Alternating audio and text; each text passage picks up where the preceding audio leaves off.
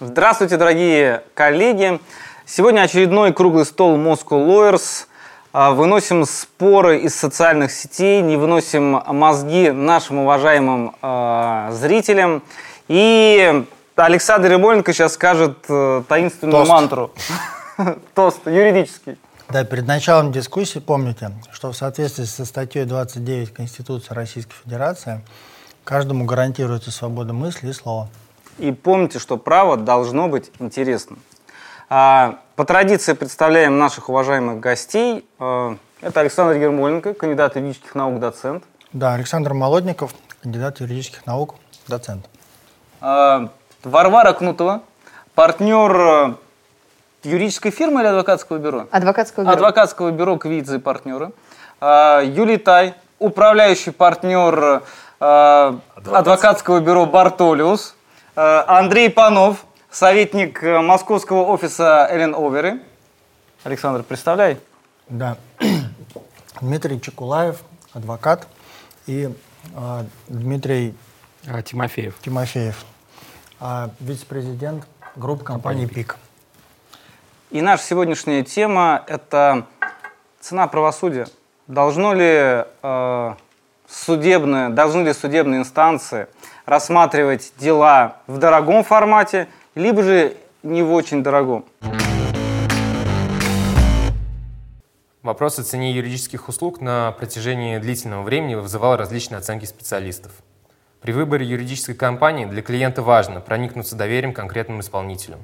В случае неправильного выбора клиент может потерять свой бизнес и репутацию. На практике известны случаи, когда клиенты уходили к другим юристам, которые предлагали за свои услуги меньшую сумму. Но впоследствии они возвращались обратно. Многие объясняют это профессионализмом дорогих юристов и объемом работы, который они готовы выполнить. Качественно и дешево. Может быть только в том случае, если услуга не является индивидуальной и уникальной. Клиенты, которые пользовались высококлассными услугами, подтверждают, что потраченные на услуги юриста средства окупились за счет предотвращения значительных потерь, э, несопоставимых с их стоимостью. В итоге расходы на хороших юристов во много раз ниже, чем расходы на устранение возникшей проблемы. Андрей Донцов, партнер White Case, рассказывает о том, что необходимо повышать значимость для клиентов профессиональных юридических услуг. В рамках 11-й международной конференции AIBA по управлению юридическими фирмами он призвал коллег не стесняться назначать высокую цену за свои услуги. При этом он отметил, что лучше вести дела клиентов, которые готовы достойно оплачивать труд юриста, чем нагружать себя дешевой работой. Андрей Забейда, управляющий партнер Забейда и партнеры, специализирующийся на уголовных делах, в силу специфики своей работы рассказал, если дело касается свободы человека, то он готов заплатить любую сумму. Игорь Гербер, управляющий партнер московского офиса Freshfields э, Brookhouse, обеспокоен тем, что рынок сокращается, а количество юристов увеличивается, что неминуемо ведет э, к бизнес-конфликтам и росту конкуренции. Он отметил, что доверие клиентов играет большую роль и влияет на процесс ценообразования юридических услуг.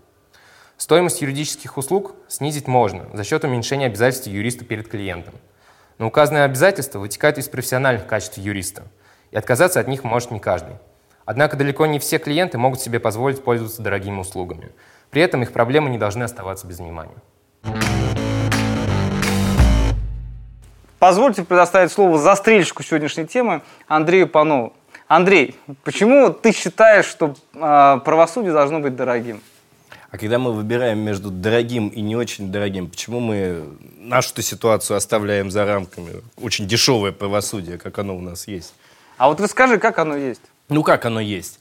Э, Оно есть очень просто. Все жалуются, что судьи завалены, приходится в судах сидеть долго ждать, э, решения отписываются плохо, медленно, сроки все нарушаются, а если не нарушаются, то решаются неправильно.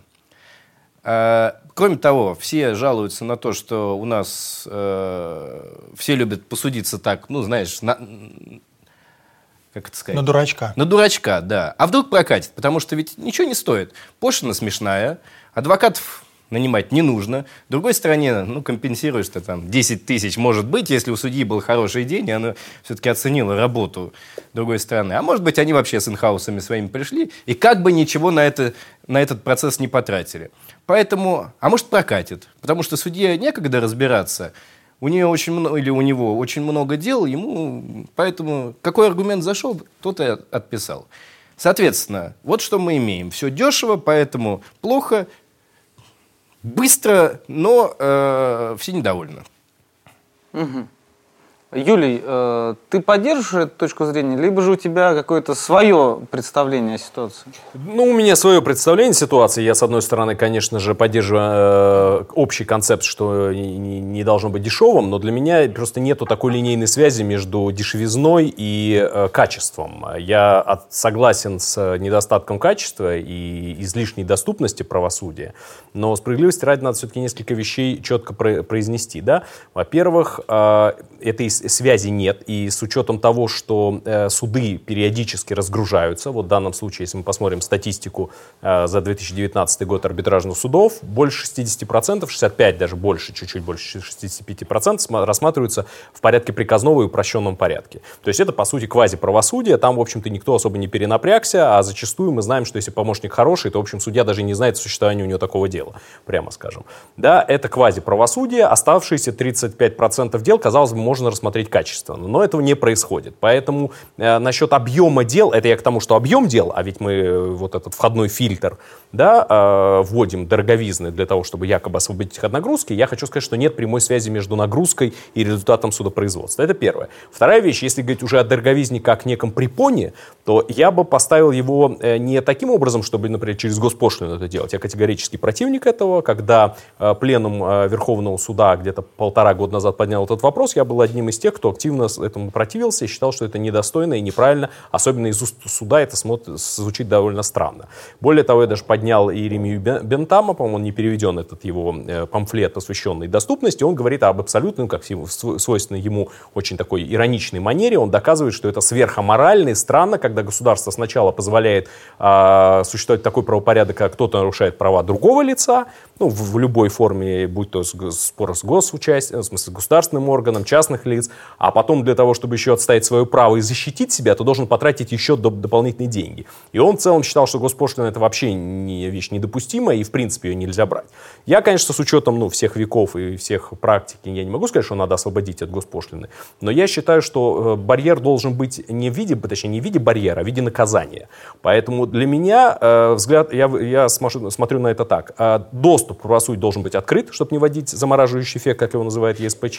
То есть можно, любой может прийти в суд, но потом судебными расходами должен наказываться виновное лицо. Тот, кто процессуальный, кто процессуально злоупотребляет, сутяжники, подающие технические иски. Вот, собственно, то, из-за чего мы судебную систему перегружаем, из-за того, чтобы им было больно это делать, да, чтобы вот тема, которую Андрей абсолютно справедлив, пролезет, не пролезет, чтобы она не пролезала не только, что нельзя было выиграть, но и потом ты наказывался рублем.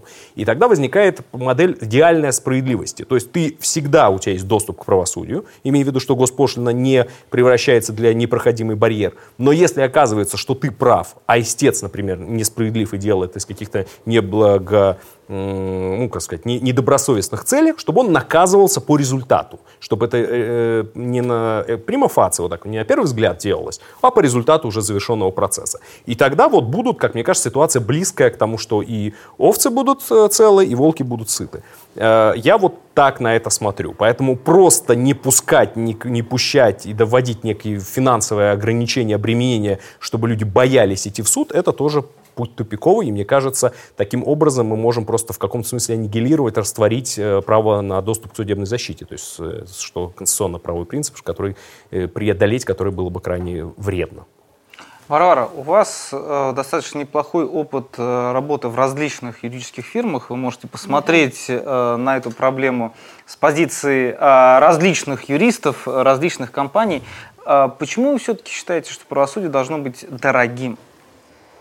А, я считаю, что правосудие должно быть дорогим для дорогих споров, то есть для экономических споров. Почему? Потому что мне кажется, что э, стороны, которые судятся, действительно должны быть заинтересованы в том, чтобы установить истину, а не в сутяжничестве. И действительно, с этой точки зрения, дорогая пошлина – это некий заградительный барьер. А, Второй аргумент в пользу дороговизны – это качество этого правосудия. Причем сейчас я даже говорю не о именно э, законности и обоснованности решения как такового, тут я, безусловно, согласна с коллегой, э, сомнений нет. Суди, суды, в принципе, должны выносить законные правосудные решения. А, однако для экономических споров зачастую ключевое значение имеет э, не только качество, но и скорость отправления правосудия, интерактивность суда, если можно так сказать, то есть насколько активно э, суд взаимодействует со сторонами. То есть насколько быстро судья может, например, э, рассмотреть заявление об обеспечительных мерах. Может ли это быть на какой-то чрезвычайный судья, как это существует в некоторых юрисдикциях, для чрезвычайных ситуаций, например, который выйдет и рассмотрит заявление в выходной. А, далее, насколько э, судья будет готов, в принципе, рассматривать тонны документов, если мы говорим о каких-то сложных спорах. А для этого зачастую нужно, например, посидеть со сторонами неделю как это опять-таки бывает во многих э, других правопорядках, ну или хотя бы, допустим, 3-4 дня полноценно посвятить одному делу, а не, перегр... не перепрыгивать с одного на другое. И мне кажется, что действительно э, такого, такой, скажем так, корпус э, судей, он может содержаться качественным образом только при наличии надлежащего финансирования. Э, ну и мы все прекрасно понимаем, что судьи не могут самостоятельно э, отправлять правосудие без помощи помощников, секретарей, то есть технической э, э, службы, а эти люди получают копейки, сидят практически ночами, а, пишут судебные акты, в которых возникают какие-то проекты судебных актов, э, в которых возникают какие-то безумные ляпы, которые иногда устраняются, иногда не устраняются. И, в принципе, качество правосудия за счет этого страдает. Если же говорить о потребительских спорах, о любых трудовых, социальных, э, то, конечно, здесь э, никаких заградительных барьерах э, в рамках госпошлины ну, речи идти не может. Ну, для меня лично. Мне кажется, это неверно. То же самое, что вот хотела бы прокомментировать, коллега сказал, что государство не может устанавливать препятствия для доступа к правосудию в случае, если оно само допустило такую ситуацию, что права человека были э, нарушены. Ну, хорошо, допустим, в споре с государством. Вполне вероятно, что тоже стоит подискутировать на тему госпошлины. И также я хотела поднять буквально вопрос, не знаю, может, коллеги про, э, про, потом обсудят, э, вопрос э, госпошлины по дорогим спорам в ситуации с банкротствами. Обратите внимание, сейчас очень много больших дел. Это иски контролирующих лиц, оспаривание сделок, колоссальные суммы в рамках дела банкротства, когда у должника и так-то денег нет. Понятно. Хорошо, спасибо. Я так понимаю, что у нас тут Крылов скорее сторонников доступного правосудия. Вот если взять уголовные дела, то как, Дмитрий? Как вы на это смотрите? Ну, действительно, мне больше э, близ, и ближе уголовное судопроизводство. И слушая выступления уважаемых коллег, в некоторых случаях у меня внутренне было согласие, в некоторых же редкие волосы и так вставали дыбом от тех предложений, которые мы сегодня услышали, и, надеюсь, сегодня будет время им уделить определенное внимание. Вместе с тем, в основном мы слышали вопросы, связанные с хозяйственными, экономическими или по российской терминологии арбитражными спорами, как о дорогом правосудии, применительно к одному из видов судопроизводства, который закреплен в Конституции, одним из четырех, а именно уголовное судопроизводство, э, полагая, что каких-либо заградительных финансовых механизмов государство просто вставить не то, что не вправе, оно э, не может ставить с точки зрения задач, которые перед государством стоят в любом обществе. Э, в данном случае мы говорим о доступе к правосудию в первую очередь потерпевшего. Э, раз уж так популярно у нас сегодня вспоминать Конституцию, я думаю, в любой среде это сейчас стало актуально. Одно время мы почти забыли, что у нас есть основной закон. Сейчас, благодаря президенту, активно об этом вспомнили. Э, вместе с тем, статья 52 Конституции гарантирует потерпевшему право на доступ к правосудию. Какие-либо механизмы, ограничивающие такую возможность, были бы по, по меньшей мере антиконституционны. Поэтому полагаю, что право на доступ к правосудию, если мы говорим о том или ином уголовно-правовом деликте, не может быть ограничено вообще никакими препонами, что, в общем-то, мы и видим в современном законодательстве. Подача заявления о преступлении, участие в уголовном судопроизводстве со стороны потерпевшего никакими дополнительно финансовыми ограничениями не подвергается. Э, и отдельно хотелось бы, конечно, сказать о возможности защиты от уголовного преследования, в том числе путем обращения к профессиональному защитнику, к адвокату. 48-я э, статья Конституции, в свою очередь, гарантирует право на получение квалифицированной юридической помощи. Ну и, как говорит нам основной закон, в установленных законом случаев эта помощь оказывается бесплатно. Бесплатно, но не безвозмездно.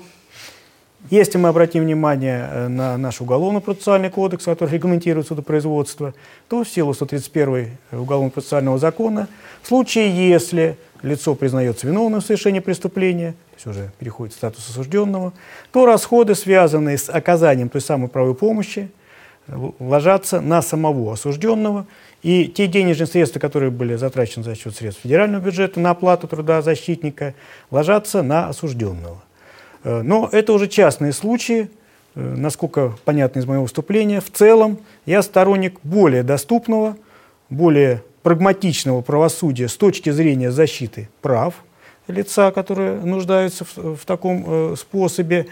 Э, с другой стороны, конечно, мы, наверное, сегодня обсудим и механизмы, которые могли бы оградить суд от излишнего и очень назойливого и настойчивого обращения лиц э, в тех случаях, когда возможно рассмотреть и разрешить спор в иных, в том числе предусмотренных законом, как действующим, так и, может быть, будущими законами порядке.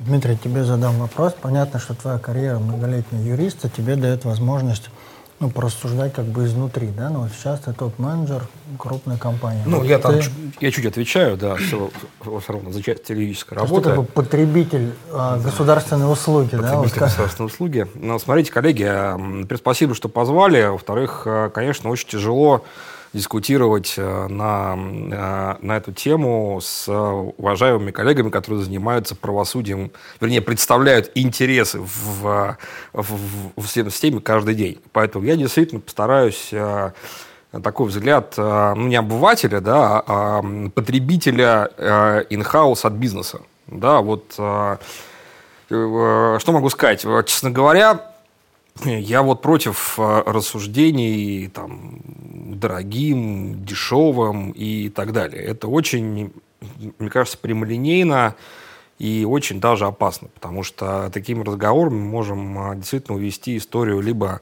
в крайний как, ну, какой-то левый подход э, или в крайний правый и, и упустить суть.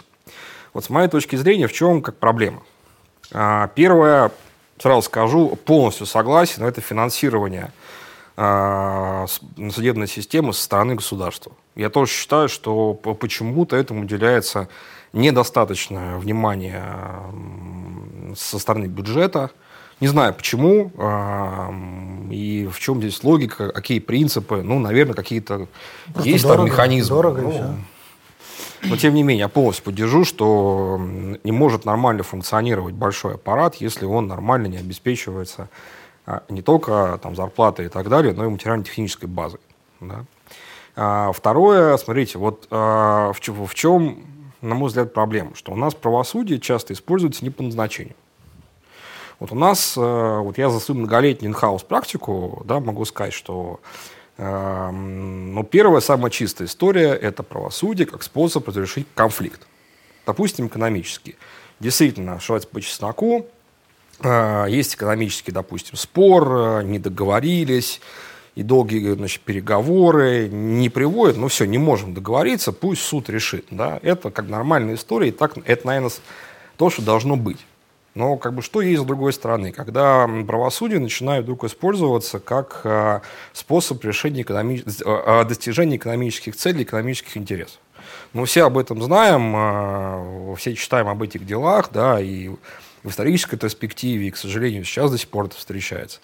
Вот здесь, наверное, вот, это, вот эти споры съедают, мне кажется, львиную долю, потому что действительно люди, которые идут этим путем э, ради достижения экономических целей, они как раз, наверное, и заваливают, так сказать, там, техническими исками, да еще в разных э, судах, и более того, задействуют вообще всю судебную систему и даже правоохранительную систему. Ну, то есть, вот как бы э, не будет этого, об этом постоянно говорят, что с этим нужно бороться. Не будет этого, представляете, как, сколько вообще освободится времени вообще у, все, у всех участников этой системы. А третье, на мой взгляд, большой блок, это когда э, э, судебная система используется как способ э, ну, достижения каких-то целей, потому что э, допустим, нормативно-правовые акты там несовершенные, да, есть какие-то э, обяза- обязательные случаи, когда тебе приходится идти в суд, и ты даже этого, может быть, не хочешь. Пример. Ну, может быть, он такой очень общий, но тем не менее. Вот когда вы делаете, допустим, я там не великий специалист, но в целом, вот э, когда вы делаете международную финансовую отчетность любой компании, да, вот есть там а, аудиторы смотрят налоговые какие-то вещи, там, риски и так далее. Да, вот для того, чтобы однозначно подтвердить, есть у тебя риски, а, а, есть у тебя риски или нет, с тебя требуют, принесите судебное решение, там, принесите поданный иск, да, то есть а, покажите, что вы что-то делаете. А может быть, я с точки зрения а, с точки зрения разруливания этой истории, и, и, и, и не надо мне этого делать. Я спокойно отработаю в административном порядке, и, и все будет хорошо. Или, допустим, возьмем любой большой кредитный договор с банком. Да? Все понятно, банки хеджируют риски, это целая система, но а, любой заемщик, он обвязывается обязательными ковенантами. Да? При этом часть из которых ты можешь подтвердить, опять же, ты обязан принести и, и и часто не только судебное решение и риск, а вообще а, а, уже исполнительный лист. То есть ты должен пройти всю эту систему, но ты понимаешь, что ты в принципе это делаешь только для того, чтобы удовлетворить не, не решить конфликт, решить конкретную экономическую ситуацию за счет судебной системы. Ну, опять же, я понимаю, почему это, но а, через призму тех э, проблем, которые вы подняли, это очень явно. Ну и, наконец, такой пример, когда действительно ты часто то есть вы работаете с, с, в партнерских отношениях с, ну, допустим, с госкомпаниями, да, вы работаете с, есть какая-то, ну, даже не с госкомпаниями, а когда есть какая-то ну, публичная, публичный, публичный элемент, да, извините за поиск точной формулировки, и вроде ты понимаешь, что исходя из нормы права, да, ты прав, но опять же, хорошо, эм, публичный мен как, как бы э, не та история, ну, с теми же банками и, и так далее, да, и тебе говорят, да, ну, твоя позиция, да, есть в этом логика, но есть и другой взгляд, поэтому вы просудитесь. И мы там с вами согласимся. То есть это, опять же, это не то, что кто-то ну, плох с той или другой стороны. Это а, причина, почему ты идешь в суд из-за несовершенства остальной системы законодательной, правоприменительной, там, чиновник нерешителен, там, или банковский менеджер нерешителен и так далее. Мне кажется, что вот как бы, если мы в этих вот, на самом деле, на мой взгляд, таких а, понятных вещах и давно обсуждаемых разберемся, то львиная доля претензий стенной системы, что она завалена, нет времени, и нет времени посидеть, э, и там 4 дня, и, и неделю. И тогда вот уже можно будет подискутировать, когда вот нет этого шлака, извините, да, вот такого вот. Э, действительно, а достаточно ли действительно квалификации, ресурсов там. Нельзя ли сделать пошлины побольше? Ну, а коллеги пока, вот кажется, говорят, чтобы не было шлака, надо сделать просто выше барьер. Получается, что надо? Ну, честно говоря, вот у меня как бы экспертизы в этом не хватает, но мне кажется, что это очень, как я сказал, вот почему я не готов рассуждать дешево или дорого. Мне кажется, эм, решив использовать понятие пошлин как э, элемент преодоления этих сложностей, мы просто не увидим ну да, мы сделаем и потеряем настоящую, а потому что никуда это как бы не денется. Ну, люди, которые этим пользуются, как я сказал, вот каких-то и молодежных целях они и пошлины будут платить. Ничего страшного в этом не, не будет. И плюс мы вы же понимаете, да, как опытные э, сделанные представители, что просто сказать однозначно для всех, там, пошлины высокий не получится. Всегда будут исключения, всегда будут смягчающие нормы, всегда будут особые обстоятельства и так далее, и так далее. То есть, ну, вы технические иски подаете? Да, э, сейчас про технические иски и техническое правосудие мы поговорим позже. Э, Варвара хочет возразить, да, Дмитрий. Да, э, не возразить, хотела развить мысль. В действительности и ГПК, и АПК содержат возможность обратиться к суду с, с тем, чтобы отсрочить уплату государственной пошлины, либо вообще освободить от ее уплаты. А, ну, э, главным образом отсрочить. Мне кажется, что это рабочая история, то есть если суд э, сочтет необходимым предоставить такую отсрочку, почему бы и нет. А те, о ком вы говорите, те, кто будут платить много за удовольствие подать технический иск, ну, в принципе, значит, будут как посетители бизнес-класса самолета оплачивать как бы верну, эконом-класс. Верну развитие мысли, да. а как, например, в эту ситуацию вписать известное явление потребительский экстремизм? А про потребительские споры я сразу оговорилась, что я вот полагаю, что тут сложно. Ну, видите, это Да. будет сразу очень такая, вот такой, будет такой лоскутное одеяло. Здесь поднимаем, здесь особая история. Здесь, ну, как мы можем лишить кого-то права на защиту. Здесь вообще уголовное судопроизводство.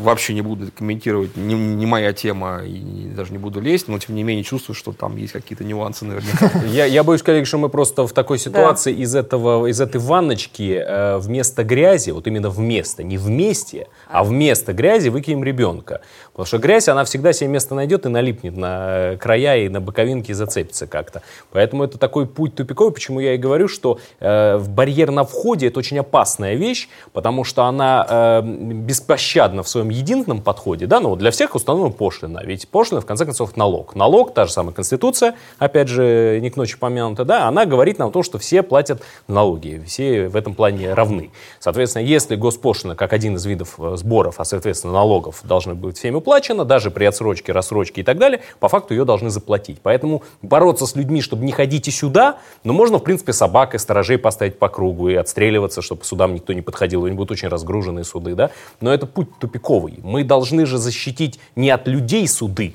не от страждущих, а от квазистраждущих и наказывать тех, кто туда ходит не по делу. Именно поэтому я и говорю, что судебный и плюс, в отличие от госпошлины, судебные расходы могут по-настоящему быть большими. И поэтому ну, госпошлину большую, по-настоящему большую вы не установим, мы же не установим миллионы. А судебные их расходы, если взыскивать их в реальном размере, да, в сложных делах, это могут действительно исчисляться миллионами. А вторая э, вещь, которую я хотел э, сказать вот в развитии тем, что тут с бесплатной помощью я, как э, сейчас нет, но моя опыт работы в Совете адвокатской палаты показывает, что здесь работает, к сожалению, старое советское правило. Летела, в боло- э, летела лопата, упала в болото. Какая зарплата, такая работа. Я, собственно, очень много изучал опыта ведения вот этой так называемой бесплатной, не- ну, как было сказано коллегой, но не безвозмездной работы в уголовных делах. И еще в большей степени я в свое время анализировал практику, я писал комментарий соответствующий 50 главе ГПК, как работает 50 ГПК. Тоже, так называемый, бесплатный, только в гражданских делах. И не могу сказать, что в результате проведенных ан- анализов было обнаружено, что очень-очень плохо. Настолько плохо, насколько это вообще может быть. То есть, э, естественно, не демотивированы. Я не говорю, что они мотивируются деньгами. И бывают случаи, когда это поручается бесплатное дело молодому адвокату, у которого все горит, и он делает, ведет так, как ни, ни за какие деньги никакой даже хороший адвокат не ведет, потому что ну, его сильно это зацепило, он на этом хочет там, не знаю, ну вот у, у него еще э, э, такое раненое сердце, чуткое, у него там все как у Данка, он вырывает его, бежит куда-то вперед. Да, бывает. Но давайте относиться к этому все-таки как к категорическому исключению. Общее правило в том, что если э, ты тратишь много времени и ноль денег, ты, как правило, таким делом либо отбояриваешься и не ведешь его, либо ведешь его как бы ведешь. И это симулятор судебной защиты. Поэтому я не против бесплатной, вот так называемой юридической помощи. Но если мы возьмем даже вот книгу э, достаточно знаменитая, сейчас уже на русский язык переведена, английского адвоката, так называемый «Тайный адвокат», да, где он пишет, по сути, ну, это до сих пор никто не знает, кто это даже написал, но это действующий уголовный адвокат, а- английский, лондонский. И даже он говорит, что основная проблема уголовного судопроизводства в Великобритании на сегодняшний момент, он говорит вот о нашем времени, в наших временах, это слишком экономия государства на адвокатов и вообще на правосудие. Что это настолько ценная э, вещь, что нельзя ее экономить ни бюджетных средств, никаких средств. И вот в этой части я полностью Андрея поддерживаю, что бесплатная, э, бесплатная помощь, она фактически работает и против государства, и против частных лиц. Это вот та ситуация, когда есть вин-вин, а есть лос-лос. Вот здесь вот как бы теряет и страждущий, и государство, и Коллеги, правосудие. ну вот что я слышу э, с вашей стороны стола? Э, я услышал такое слово «бизнес-класс». То есть не получится ли так, что будет э, топовое правосудие, опять-таки, с точки зрения обывателя, да?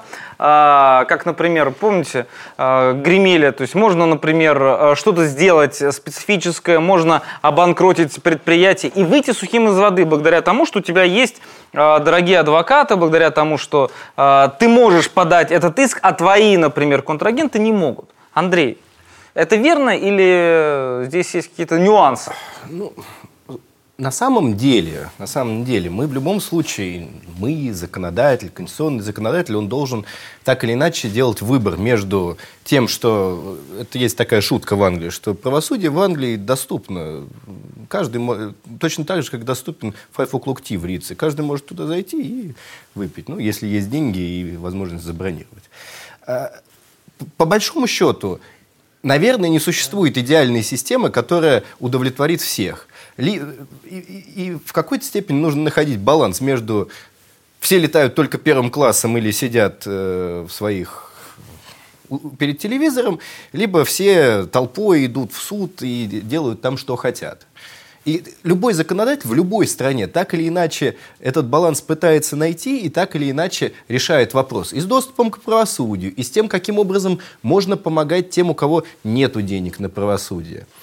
Просто, э, разумеется, поднимем мы сейчас госпошлины, сделаем обязательно юридическое представительство, мы не решим проблему. Потому что я совершенно согласен с Дмитрием, что у нас одна из больших проблем судов – это то, что они завалены спорами, в которых нет спора. Людям нужна бумажка, потому что им нужно показать бухгалтерии, налоговой, счетной палате, неважно, кому им там нужно показывать, контрагенту, которому нужно показать свои бухгалтерии, свои налоговые, своей счетной палате. И это проблема не столько судов, и это проблема совсем не юристов, это проблема того, как госорганы э, кого проверяют. Та же самая налоговая. Э, Наверное, какая-то часть этих дел отсечется, если все сделать очень дорогим, потому что там уже директор будет решать, окей, мне нужно, нужно вот этот вот платеж получить, но я должен заплатить вдвое больше, чтобы получить эту бумажку. Ну, либо я вообще на это не пойду, либо я заплачу вдвое больше, но тогда втрое больше, соответственно, я взыщу со своего контрагента, если он не хочет мне платить добровольно.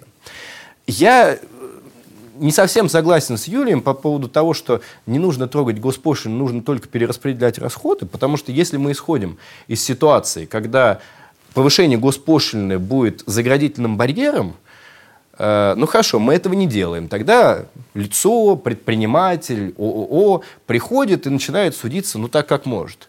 Там нечего будет перераспределять, даже если они выиграют, потому что если у них нет денег заплатить пошлину, то миллионные расходы на адвокатов у них тем более нет денег понести.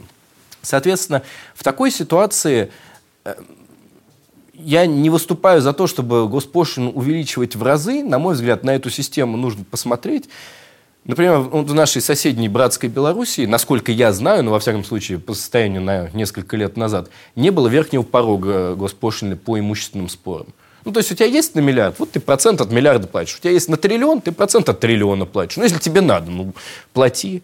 И, конечно, госпошлина – это э, не способ финансирования системы судебной, чтобы она была на самоокупаемости. Но госпошлина – это один из элементов который будет потом перераспределяться наряду с расходами, а может быть только госпошлина, просто потому что расходов не понесли, за счет, самостоятельно судили с помощью инхаусов.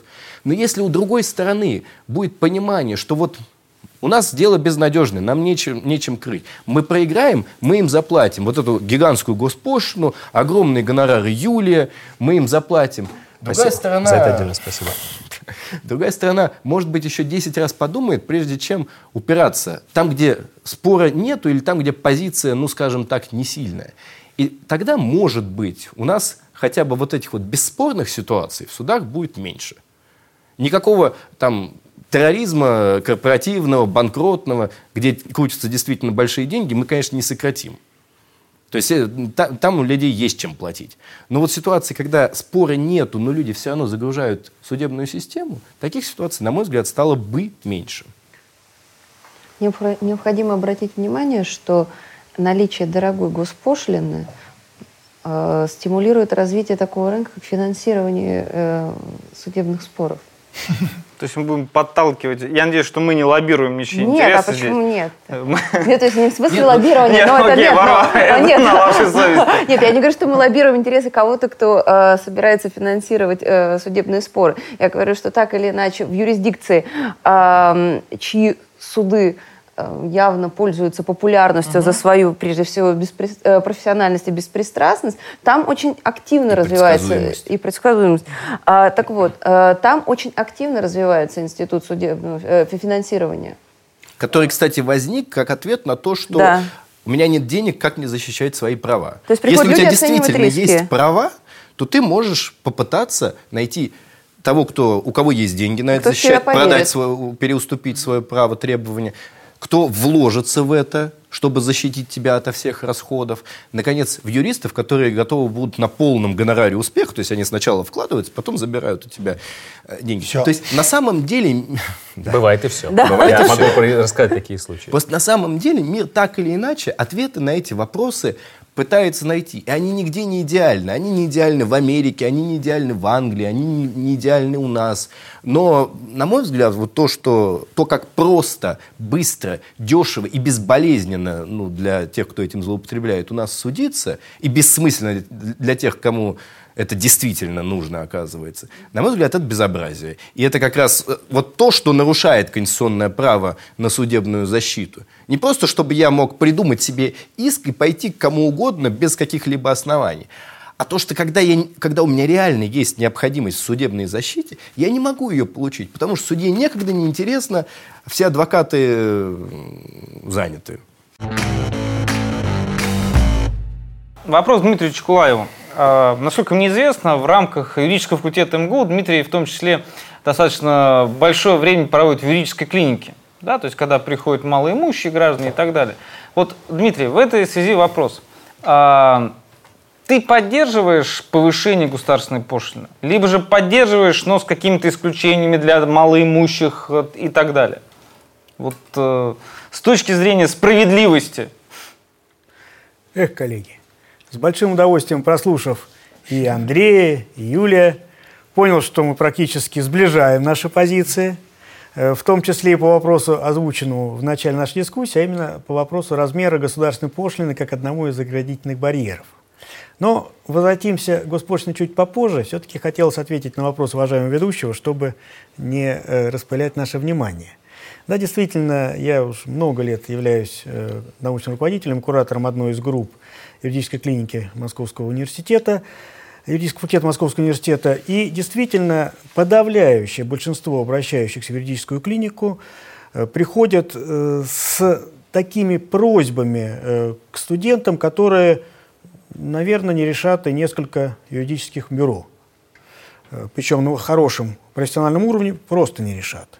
Но вот, с одной стороны, радует такое доверие к нашим студентам под руководством преподавателей, э, которые могут разрулить, по мнению обращающихся, э, спор любой сложности. С другой стороны, мы действительно видим, что значительная часть граждан, которые обращаются э, в нашу клинику, а это в основном люди, которые не имеют необходимого финансирования как на стадии рассмотрения спора, так и на стадии подачи апелляционных, кассационных жалоб, приходя уже с уступившими законную силу судебными актами, э, проблему видели э, в своих обращениях не в госпошлине, а в том, что э, недостаточно оказания именно правовой или юридической помощи со стороны профессиональных представителей в суде.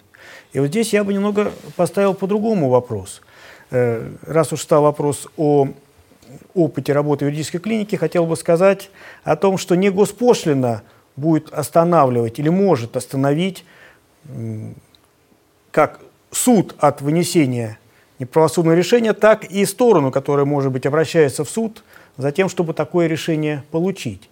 А вот именно профессиональное и грамотное представительство в суде, как первой, так и последующих инстанций, оно разворачивает ситуацию и бьет как раз по рукам тем, кто может обращаться в суд для целей далеких от правосудия, с одной стороны, а с другой стороны, с учетом состязательности сторон, использовать решение суда в своих далеких от того же самого правосудия целях.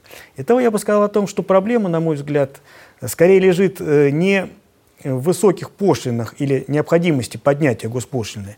Вот здесь я бы согласился э, с коллегами, э, не надо трогать святой руками, не прикасайтесь к иглу, их позолота остается у нас на пальцах. Пускай госпошлина остается разрешительной фактически, но вот расходы, связанные с ведением судопроизводства, э, в том числе в случае, если речь идет о э, необходимости оказания правовой помощи, в том числе бесплатно на каком-то этапе, но в последующем не безвозмездно, я бы распределял все-таки на лиц, обращающихся в суд.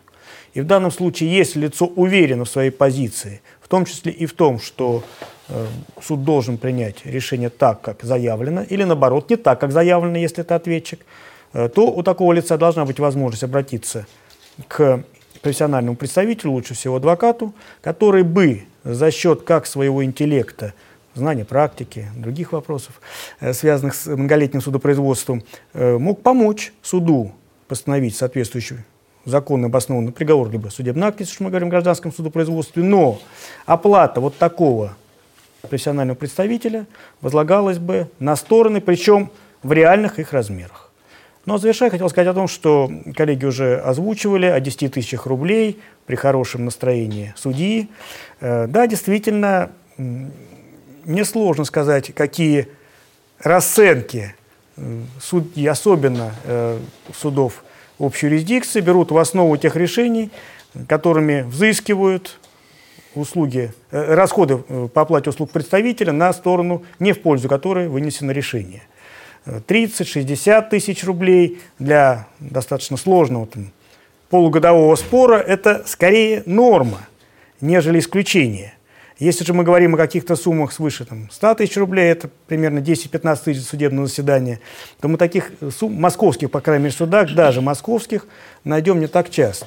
Вот, на мой взгляд, с учетом того, что сам рынок значительно дороже тех сумм, которые удовлетворяются судами, то есть суды фактически принудительно – снижают э, гонорары. По крайней мере, клиенты знают о том, что сумму реально затраченную на оплату э, юридической помощи никогда суд не, воз... не взыщет с проигравшей стороны. Вот в этом случае, я полагаю, нужно менять идеологию судов. Э, ре... Взыскание реально судебных расходов, подтвержденных стороной, с максимально разумным, максимально разумном размере, должна быть взыскана со стороны, которая не в пользу которой принят судебный акт, с одной стороны. С другой стороны, здесь, возможно, коллеги со мной не согласятся, но возможность оказания бесплатной, но не безвозмездной помощи на стадии рассмотрения в суде первой и последующих инстанций. Бесплатный адвокат хуже прокурора. Вот, у нас уже лозунги пошли сторону. Это а, мемы. Если позволите, завершу бесплатный, но не безвозмездной. Это уже... Да, Хорошо. Последующим. А, у меня все-таки вот вопрос Дмитрию Тимофееву. Дмитрий, вот Андрей Панов предложил а, брать а, пошлины без верхнего предела, как у белорусских товарищей. Как инхаусы к этому отнесутся? У вас же там какие-то многомиллиардные иски могут быть. Вот будете платить. Вы готовы? Ну, вот еще раз, давайте, вот уже несколько раз это прозвучало, прозвучало там, а, судиться адвокатами, инхаусами и так далее. Мы сейчас не про это в моем представлении, да. Давайте не трогать там. Хорошо, кем не будем судиться. трогать. А, вопрос пошлин, он одинаков для всех, да, какая разница, как, а, а, потому что платит не инхаус, платит не адвокат, платит доверитель. А, в данном случае, как, допустим, компания. Честно, я, у меня нет мнения по этому вопросу. Я не знаю. А, еще раз, я очень боюсь, что а, когда мы начнем решать вот те проблемы, которые мы озвучили, исключительно путем а, поднятия там, пошлин, применения каких-то иных монетарных инструментов, и при этом абсолютно забывая о том, что, э, еще раз, если мы говорим о загруженности судов, то во многих случаях судебное решение а, требуется не для разрешения спора, а для признания какого-то факта, при этом я сейчас не говорю там, о спорах, там, установлении факта, имеющего юридическое значение и так далее, это все понятно. Но когда э, за счет судебной системы покрываются излишки какого-то регулирования или, наоборот, недорегулированность исполнительных органов власти – вот это, мне кажется, а, как минимум треть проблематики, ну вот по опыту. А пошлины, ну, ну, интуитивно, ну, как бы, наверное, а, интуитивно по, какой-то категории дел, наверное, можно ввести какие-то повышенные пошлины, но, опять же, они что будут гарантировать? Ну, то есть э, это будет что? Это, это будет решать... Будет. Налог на роскошь? Да. Ну, у нас на самом деле... Будет роскошное правосудие. У нас роскоши нет, А, в этом у нас проблема. роскоши Была бы нет. роскошь, было бы за что как платить. бы, Будет налог. ну, у нас роскоши-то Не нет. повод не вводить налог. Будет правосудие luxury. Не знаю, вот, не знаю, я интуитивно, вот, как бы не сторонник, э, еще раз, вот таких монетарных способов только. С другой стороны, еще раз, я согласен, что вообще бесплатных вещей должно быть очень мало. То есть кто-то должен платить. Источник там для оплаты э, каких-то действий, работы госорганов и так далее должен быть. Безусловно. Но это такой, мне кажется, очень как бы отдельный стол можно провести, разложить графики, нарисовать кубышки и посмотреть, э, где, так сказать, лежат эти самые пять золотых, которые... Где горшок с золотом. Где горшок золота. Да, да. и- Я знаю, это в Сбербанке. У нас Сбербанк сейчас э, все проблемы решает, насколько я понимаю.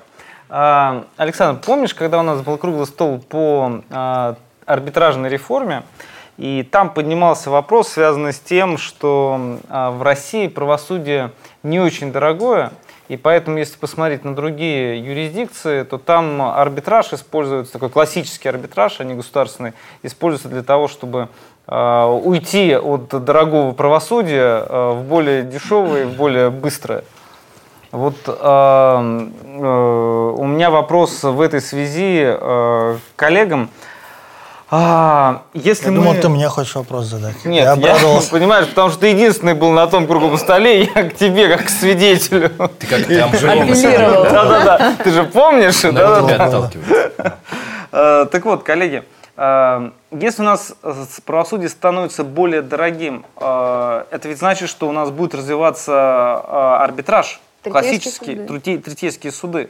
То есть, ну, это я вот так вот пытаюсь сконструировать вот с такой со сторонней точки зрения университетского преподавателя, да, то есть это правда? Мне кажется, нет. Да, мне кажется, это не линейно, по крайней мере, не линейно. Ну, Андрей, Не-не, ну я, я, я на самом деле согласен с Дмитрием. Просто проблема у нас очень комплексная. Э, Правосудие как таковое. Или его отсутствие, если хотите. Ни введение обязательного представительства само, э, профессионального само по себе, ни по увеличению госпошлин, ни правильное перераспределение расходов. Ничего это не исправит ситуацию в целом. Потому что, э, поскольку ситуа- проблема комплексная, ее нужно комплексно решать. А, Если посмотреть на те же самые иностранные юрисдикции, где правосудие может быть дорогим, у него есть еще одна хорошая черта, оно более-менее предсказуемое. То есть суды там действуют довольно последовательно. Например, в Германии правосудие не очень дорогое, там не очень большие госпошлины, там э, расходы, кстати, перераспределяются, опять-таки, насколько я знаю, очень условно. Ну, то есть... Не фиксировано Они префиксированы еще, да, специально. не Да, у них там фиксированная шкала для адвокатов, они вот сколько по шкале при- причитается, столько это, остальное как бы за твой счет. Но при этом там очень часто стороны мирятся. Ну, то есть там нету такого, что а мы сейчас запульнем иск и посмотрим, что будет. А вот по решению, а давайте еще апелляцию запульнем, и кассацию, и там вторую кассацию заодно. То есть там этого нет, потому что ну, как мне рассказывали немецкие юристы, в Германии очень сложно, э, скучно работать литигатором. Все написано в комментариях, все уже известно. Никаких сюрпризов там не будет, все, в принципе, довольно предсказуемо. Все, в общем, более-менее знают, чем все закончится.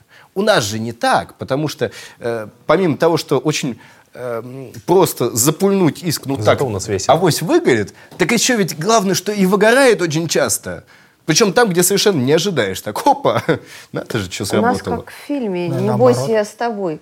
Туда ехали, за ними гнались. Отсюда едут, за ними гонятся. Какая интересная у людей жизнь. Точно, да, да. С точки зрения непредсказуемости у нас с этим все хорошо. И, кстати, по поводу э, стороны мерятся. Есть очень хороший институт, на самом деле, у нас, который пытаются развивать, но мне кажется, пока он не будет развиваться, пока будет дешевое правосудие, это медиация. И, э, допустим, в Англии суды настоятельно ее рекомендуют сторонам.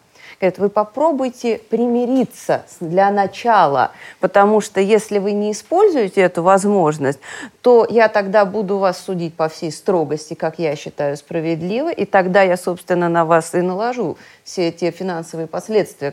И, кстати, Настоящие. И, кстати, еще один момент. Да, у них нет, допустим, вот этой шкалы, как в Германии, но э, сравнительно недавно э, было введено правило, что сторона, да, одна сторона должна раскрыть другой стороне примерную оценку своих расходов. То есть надо понимать, что если ты будешь настаивать на своем, если ты не воспользуешься вот этой возможностью примириться, э, то твои расходы колоссальным образом возрастут, если ты неправильно оценил свои шансы. А еще в Англии возмещением расходов занимаются отдельные судьи. Если нормальные судьи, которые в них судят, это баристеры бывшие, то вот эти судьи по расходам, это солиситоры бывшие. А почему? А потому что они понимают, как это все устроено и за что кто платит. У нас же судьи э, не возмещают расходы не потому, что они вредные такие, они просто ре... они реально не понимают, а что тут делать-то? Потому что они же никогда не пробовали. Они пришли секретарями, посидели секретарями и пошли судьями. Они не для жизни. Есть так, Дм- э, коллеги, вопрос, Дмитрий. Я в развитии, вот я полностью согласен на, на поводу медиации и так далее, но я бы хотел бы добавить такую большую ложку меда во все, что мы обсуждаем. Но, на самом деле, смотрите, ну вот э, я думаю, что многие из нас, не знаю, я вот начинал свою практику, дай бог памяти, в 98 году. А Если посмотреть, э, ну, не знаю, считайте меня там популистом и так далее, но если вот посмотреть, как это было в начале 2000-х, в конце 90-х, как это сейчас, две большие разницы. Мы с своим, опять же, много проблем, все понятно. Но мы сейчас э, с вами обсуждаем примеры из э, э, тех правопорядков, которые мы еще по привычке называем развитыми. Вот даже здесь это прозвучало. Развитые правопорядки. Это что означает? Что мы все еще пытаемся пройти каким-то семимильным шагом один из которых, так сказать, здесь за этим столом сейчас генерируется, да, ту дистанцию, которую те самые правопорядки проходили не одно десятилетие. Я понимаю, жизнь стала быстрее, она стала цифровой там, и так далее, и так далее. То есть есть факторы для ускорения. Но мне кажется, что один из, может быть, вариантов ответов, вот двигаться все-таки поступательно, решая проблемы, выявляя и решая проблемы в комплексе. Понимаете? Вот, да, сейчас. А сейчас мы быстро поднимем пошлины. А сейчас мы быстро, значит, устраним из судов всех, кроме адвокатов и так далее, и так далее, и в том числе инхаусов, да, как бы, и так, и, и так далее, и так далее. Это, эта проблема не решит, на мой взгляд. У нас есть просто риск не дожить, пока она само не рассосется. Ну и что, слушайте, ну, это, в эту пору это... прекрасно, уж не придется ну, ни мне, ни ну, тебе, говорил ну, ну, извините, но как бы, и, ну и что? Э, нет, это нет. Сам но по себе, но нет, нас сам по себе как аргумент, я основоположников, как этих самых... И, э, буду, и долго буду я любезен 400 всем лет народом. назад они об этом уже говорили. Вот э, Тимофеев же об этом сказал, вполне справедливо, и ссылка будет, сносочка, все. Конечно. А, да, я И раскопает ту самую архивную Да, запись. архивную запись найти, да, через 400 лет. Может, через много тысяч лет ты увидишь свет моих комет, да. Нет, но я немножко о другом хотел сказать. Мне кажется, очень еще важная составляющая насчет, во-первых, оппонировать госпошлины. А, Я думаю, государство само первое споткнется на этих неограниченных чем госпошлин. Я вам напомню, что только за этот год подано это 4 иска ЦБ, э, от, там, от 200 до 300 миллиардов, да, и госпошлины по нынешней тарифы, если не отсекать, это будут миллиарды рублей, они заплатят, еще неизвестно, выиграют ли они А, и если выиграют, что они взыщут Б. Да, потому тогда что получить из бы, пол-лист, прежде чем. А вот это вряд ли, потому что здесь все включаются все те вопросы, о которых мы говорим. Там порой экономическая целесообразность никого не волнует, есть голая политическая воля. Но это отдельный вопрос. А вот к вопросу о э, системности, мне кажется, мы проводим параллели абсолютно несправедливо между госпошлиной и э, сытостью судьи, особенно помощника судьи. Мы их почему-то воспринимаем, даже сами судьи. И вот это я и считаю самым, когда я критиковал предложение пленума о повышении госпошлины, я же его критиковал из, из этических, прежде всего, соображений. В каком плане? Что судья не должен бегать искать себе снискать хлеба насущного. Пускай это делает адвокат, это его как бы прерогатива. Судья, он на то и судья, он сидит, ни о чем не думает. Хочет от госпошлины освобождает, хочет отсрочивает, ему все равно, сколько он денег получит. Он не для накопления денег, он не сидит с амбарной книгой и не думает, сколько он заработал для государства. Он не арбитр. Он не арбитр третейского суда. Ему все равно, сколько это стоит во всех смыслах. И сколько на вход, и насколько на выход. Если судья начинает думать, а нормально ли я обобрал страждущих для того, чтобы мне самому было жалование выплачено, это уже не совсем судья. И в этой связи, мне кажется, что госпошлина она должна существовать сепаратно, не должно переход судебной системы на самофинансируемую, самоокупаемость – это худшее, что мы могли придумать вообще для нашей страны. А вот что мы должны сделать, это то, чтобы судебная система, о чем много говорится, так и не делается, чтобы у них был гарантированный, не обсуждаемый никем, процент, который они получали в любом случае из госбюджета, как это происходит в большинстве стран, чтобы они не, не ходили с протянутой рукой перед Минфином. А, понятно, что это мое слово, это инфинизм такой, не так это, конечно, не происходит, но тем не менее, чтобы они бы гарантированно получали сумму. Это первое. И второе, перераспределено должны быть денежные средства в пользу помощников. Почему сейчас большая часть судей появляется из помощников, совершенно девиантным путем и трек, э, жизненным треком для этой должности? Потому что единственный способ удержать э, помощников и работать за 10 тысяч, это висящая морковка, что через 10 лет ты станешь судьей. 7, 8, 10 лет станешь судьей. Это ненормально и нетипично. Помощник должен приходить раз и на всю жизнь. Ситуация, когда помощники судей это вчерашние студенты, это ненормально. Они могут быть и вчерашними студентами, но имеется в виду, что человек должен приходить на клерка судьи и быть там ну, всю жизнь. В том, ну, не только, но в том числе и те, кто всю жизнь э, там приходит. Так же, как ощущение, что официант это должен. Вот в России есть много таких очень смешных догматов, непонятно откуда взявшихся. Официант это студент. А, секретарь. секретарь в офисе это, это, это студент. Почему всю жизнь может быть человеком? Официантом, э, помощником, клерком суда. Это профдеятельность. Ты пришел не с надеждой стать судьей, а с надеждой всю жизнь от звонка до звонка, 30, 40, 50 лет, я не знаю, сколько, дай бог, э, желания, силы и здоровья, проработать на этой позиции. И ты должен получать достойные деньги. Не получать 10-15 тысяч и ждать вот того э, чуда, когда ты скажешь, ну, пора, все, теперь я в мантии, теперь я могу делать все, что, ну, все, что нужно. Понеслась. Ну, как сказал Чичиков, пора, да, вот знаменитое произведение. Вот не так это должно быть. Интересно, мысль родилась, на самом деле, вот еще в чем загвоздка, да, что у нас еще, может быть, там, как бы советских условных времен, воспринимается суд и судебная система не как самостоятельная ветвь власти, как это записано во всех основополагающих документах, а как некая действительно деятельность государства. И именно поэтому, например, почему вот э, не очень, ну, на мой взгляд, недостаточно развита медиация, да, потому что э, как бы, а может лучше с гербовой то есть и именно, да, именно, да. именно отсюда мой тезис о том, что нам нужно, мне кажется, в том числе как а, один из методов системно пройти еще какие-то шаги вот здесь, как бы с точки зрения а, именно стремления к развитому правопорядку. Ну, не как претензия государству, а как претензия нам всем, которые сами иногда лучше на гербовой. Медиация, э, зашибись, но давайте лучше как бы судебное решение. Как только мы это пройдем, э, мне кажется, э, часть проблематики уйдет само собой. Мне, мне так кажется. В действительности суд уже утверждает медиативное соглашение. Вопрос в другом, потому что все равно, а, конечно, останутся сомнения о том, что, может, может вы между собой да, что-то там где-то договорились. Ну, я медиацию просто для примера, так да, любой нет, как я... альтернативный способ э, разрешения конфликта. Да. Почему государство, ну, в продолжении этой идеи, получается, что государство не хочет тратить много денег, ну, как бы много это что такое? Сейчас тоже много, да, но почему оно не хочет тратиться на правосудие? То есть нам говорят, что мы зарплаты судим повышаем. Ну, вроде бы да. Там, мы здания судов новые строим, да. Но у нас же а, совершенно дикое количество дел на одного судью, при том, что многие из них рассматриваются, как Юлия вначале сказала, но тем не менее все равно их совершенно дичайшее количество. Невозможно человеку там, с одной головой столько разрешить чужих проблем. А, то есть нужны новые судьи, то есть государство должно потратиться на новых судей. И вот тут вот полная, как сказать, ну, то есть невозможность сдвинуться. В свое время Антон Иванов говорил, что а, Минфин не дает нам ни одной новой ставки. То есть Минфин не разрешает увеличить количество судей, корпус судейский. Вот. А почему государство не хочет потратиться? Понятно, что это в большой степени риторический вопрос, но я сейчас ни на что не намекаю. То есть действительно а, есть у каждого какое-то мнение на этот счет. Вот что мы думаем про это? Дмитрий. Ну, коллеги, в данной ситуации я бы, наверное, не сказал, что государство ставит такой... Государство это кто? Это мы все-таки, народ да, что э, наш народ в лице государства или наоборот ставит какой-то непроходимый препон для э, доступности правосудия, как то гарантирует наша Конституция. Вот в этой ситуации я как раз бы, наверное, обратил внимание, э, зайдя немного с другой стороны, вернувшись, безусловно, к этому вопросу чуть попозже.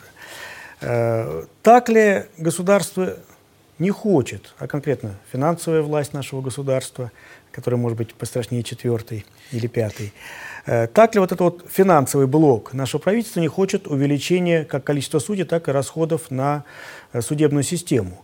Вот анализ, по крайней мере, тех прогнозных документов, которые так или иначе, но часто принимается нашим правительством, как раз не позволяет сделать вывод о том, что ставятся какие-то препоны для увеличения э, как количества судей, так и, самое главное, условий труда судей. Э, уже сейчас мой коллега Дмитрий также вспоминал 98 год, примерно в это же время я начинал. И сейчас, если мы зайдем в большинство московских судов, мы увидим новые здания, уже притча в языцах, там какой-нибудь, например, Тверской районный суд в новом здании, да, Мещанский переехал и так далее. Э, зайдем в арбитражные суды. То же самое. Даже арбитражный суд, который находился на Басманной, дом 10, в настоящее время в новом здании. То есть вкладывается государство, и расходы идут как на э, заработную плату судей, так и на условия труда тех самых судей. И, наверное, э, если уж мы говорим о финансовом каком-то блоке, наверное, одно из действительно самых больных вопросов, здесь я поддержу коллег, это заработная плата сотрудников аппарата суда, которая действительно э, не дает возможности долго работать на этих должностях без соответствующей морковки. Ну, не так давно, ну, сколько лет, 10 назад я еще был сотрудником транспортной прокуратуры. И э, общаясь с судьями, э, как раз наибольшая проблема была в основном это в аппарате суда – Говорит, мы-то выйдем в субботу да, для принятия решения об избрании меры посещения, о продлении там, сроков или еще о чем-то. Но, говорит, а кто оплатит моего помощника? Или кто охватит, оплатит работу секретаря? И не мой вопрос сразу тебе в глаза. Да, вот как? А не вы ну, на самом деле Нет ли у вас речь шла фондов? Э, отнюдь, наверное, не впрямую об оплате, ну, но понятно. Э, вот я бы, наверное, сказал о том, что э, не столько заработная плата судей, не столько сейчас условия работы судей становятся проблемами, а проблемой становится недостаточная квалификация и э, недостаточное умение работать. Вот тех молодых ребят, которые приходят на должность помощников и секретарей, а секретарь – это одна из важнейших должностей в судебном процессе – без страны может не пойти, не явка. Э, явку суд посчитает не обязательно. А без секретаря мы заседание не проведем. Поэтому как раз может быть один из аспектов – это как раз э, рост заработной платы и престижности, в первую очередь престижности, э, работы на таких должностях, которые обеспечивают судебный процесс. Поэтому, отвечая на первоначальный вопрос, наверное, не, принцип, не столь принципиальным будет вопрос, связанный с увеличением количества судей – в значительную часть, в том числе и вот той технической нагрузки, можем решить или перераспределить судьи на его аппарат. Что, в принципе, и делает в настоящее время в том числе арбитражный процессуальный кодекс, который допускает помощнику судьи, в том числе готовить проекты тех или иных документов за исключение, э, собственно, решений, э, которые действительно разгружают непосредственно председательствующую судью в процессе и освобождают от ну, относительно технической работы. Понятно. Ну, мне кажется, разговор про перегруженность, я повторюсь, он очень преувеличен. А, во-первых, не надо путать э, Москву, Московскую область, Санкт-Петербург, да, где списки лежат э, на полу. Ну, компьютер это закуплено, но списки все равно на полу, на бумажке. Но это уже другой разговор, могу сбиться. Компьютер вот. памяти не да, хватает. компьютер просто памяти да, не хватает, не выдерживает э, гвозди, а вот люди выдерживают. Так вот, а, значит, эм, дел много, а я езжу по нашей необъятной, могу вам сказать, есть суды, где на этаже вот так проходишь по кабинетам, а у кого одно-два дела за день, а у кого и нет сегодня дел, и когда спрашиваю, сколько, ну, бывает 6-7 дел в неделю. И много таких субъектов федерации. Поэтому тут, может быть, подумать как-то о распределении более правильно, потому что у нас, с одной стороны, разрешают определять э, договорную, э, определять э, договорную подсудность там, где не надо вообще-то разрешать, и потом у нас стекаются все в 3-4 суда нашей бескрайней родины, все съезжаются в одну сторону, это может быть неправильно, над этим надо подумать, и это может быть даже с привлечением высоких технологий и так далее. Но это первая проблема. А вторая намного важная, это о суммах. Вот давайте в цифрах говорить. То есть, если мы говорим, сколько мы тратим на судебную систему, это сотни миллиардов. Причем сотни в смысле полторы сотни миллиардов. Да? Вот такие вот цифры, чтобы мы понимали, что это в реальных величинах. Это очень мало. То есть, чтобы, ну, для нас, для всех это вроде бы много, но на самом деле это мало. Если вычесть оттуда на всякие вещи, как ремонты, постройка новых зданий и так далее, это будет львиная Автомобиль доля для суммы. Автомобиль для председателя, для зампредседателя и так далее. Вот если это все вычесть, и предположить, что ну, здание мы построили, там Тверского, Басманова и прочее, не к ночи помянуто, да? э. Басманова еще Особенно- нет. Еще нет, вот я и говорю, и которые мы построят. Построят, но потом, я надеюсь, трогать, долгие годы и, надеюсь, десятилетия не потребуется суд. Так вот, эти деньги неплохо было бы распределить. Кроме того, но опять же, никого не хочу э, обидеть, но мы понимаем, да, что на зарплате ничего подрезать нельзя, на строительстве можно. Поэтому, наверное, важнее все-таки вкладывать не в камни и кирпичи и так далее, а вкладывать, в общем-то, в людей. И главный источник инвестиций в судебной системе – это, безусловно, люди. А, Их социальные блага, имея в виду не только зарплату, когда мы говорим про престижность, мы все с вами прекрасно понимаем, что престижность состоит из денег во вторую, а может даже и в третью очередь. Это должна быть стабильность, это должно быть уважение, это должно быть соцпакет и очень многие вещи. Причем, если говорить про регионы, то сейчас зарплата судьи в регионе, она уже, в общем-то, делает его в топе юрпрофессий. Итак, сейчас судьи в малых городах, я не знаю, в Саранске, э, я не знаю, в Ижевске, в- еще, еще где-то в подобного рода городах, там, в принципе, судья зарабатывает больше почти всех, кто в этом городе занимается юриспруденцией, включая адвокатов, юристов и так далее. Ну, может быть, не, сам, не всех подряд, но вот если среднюю температуру по больнице брать, да. Плюс еще принадлежит бюрократической верхушке. Верхушки имеет, естественно, статус вес, э, 45 дней э, отпуска кал- календарных рабочих имеется дней и ведомственные. Так вот, проезд. вот почему Бивзенко на Алтае-то хотел быть судьей. Да, да, вот именно, наверное, поэтому, да, наконец-то скрылась эта тайна. А, но тут ключевое слово «хотел», но не стал. А, Вот, не всем повезло, да. Но э, и самое главное, это то, чтобы вот при такой защищенности судей все-таки не забывали про помощников, секретарей и прочих людей, которые должны, но это им должно представляться при условиях систематической постоянной работы, а не режим трамплина, когда люди приходят в суд, я тут перекантуюсь месяцок, э, годок, два, и пошел дальше там э, по, по какой-то там вверх или вниз, уж я не знаю, куда-то переместился. Это депрофессионализирует, это означает, что суды работают плохо, помощники секретарей неплохо работают по той хотя бы простой причине, что, ну, когда ты это, весь твой опыт, это все, что ты здесь смог собрать, естественно, ты работаешь плохо. А даже если у тебя хорошее образование. Ну, то есть, ну, грубо говоря, помощник адвоката в первый год своей работы тоже не является, в общем-то, гением чистой красоты. Поэтому здесь дело не в том, где ты работаешь, а в том, что ты должен работать долго для того, чтобы хорошо научиться работать. Поэтому государство должно перестать экономить деньги. Вот есть хорошая фраза, если ты экономишь на, э, на э, своей армии, то ты будешь, не будешь экономить на чужую армию. Вот то же самое по правосудию, я считаю, абсолютно. Если ты экономишь на правосудии, то ты, значит, не, эконо- не экономишь на интересах своих, своих граждан. Э, Если сопо- сопоставить, например, с Министерством обороны, то отличия э, ну, в тыси- э, сотнекратные. Да? То есть мы на оборону тратим в сотни раз больше, чем на э, суд. А, в общем-то, я не уверен, что такой приоритет и такая расстановка сил в правовом государстве должно быть. Я не за снижение там, даже трат э, на оборону, но надо изыскивать возможности на повышение судебной То есть системы. это такая же, правосудие такой же способ сохранности суверенитета, на самом деле. Да, Так же, как и, Соглашусь. Только да, только есть одно дело там силовое, есть дело правовое, но суть от этого не меняется, и Иванова. значимость очень, очень высока. И когда мы говорим, нам жалко 150 миллиардов на судебную систему, но потом мы строим мосты и прочие сооружения на 200, 300, 500 миллиардов, или дорогу какую-нибудь важную, безусловно. Я же не говорю, что давайте строить суды или судей кормить, а все остальные пускай потерпят. Нет. Имеется в виду, что они должны как минимум быть наряду с ними. А считать, что у нас вот где-то там судебная система на задворках, а она у нас как падчерица или как неродной ребенок, ну, это тупиковый путь для развития государства. Здравствуйте, коллеги. Да, я пропонент дорогого правосудия, и мне кажется, э, есть несколько причин э, в пользу э, дороговизны правосудия. Ну, как известно, э, любая услуга, работа складывается из э, трех составляющих. Цена, качество, срок. Э, И, как известно, э, невозможно чтобы все три составляющие были оптимальны, всегда страдает какая-то одна из них. Ну, скажем, если, например, нужно а, быстро и качественно, то это будет дорого. А если нужно дешево, значит, это будет либо некачественно, либо долго, либо и то, и другое, и некачественно, и долго. Поэтому а, вот этот а, некий идеал а, такого советского правосознания, что правосудие должно быть дешевым, быстрым и качественным, он э, остается идеалом, да, то есть его достичь невозможно. Надо всегда поступиться одним из этих элементов. И я думаю, выбирая из этих трех элементов, поступаться либо качеством, либо сроками, либо ценой, мне кажется, надо поступаться ценой и делать правосудие э, более дорогим, но зато за счет этого оно будет качественным э, и недолгим.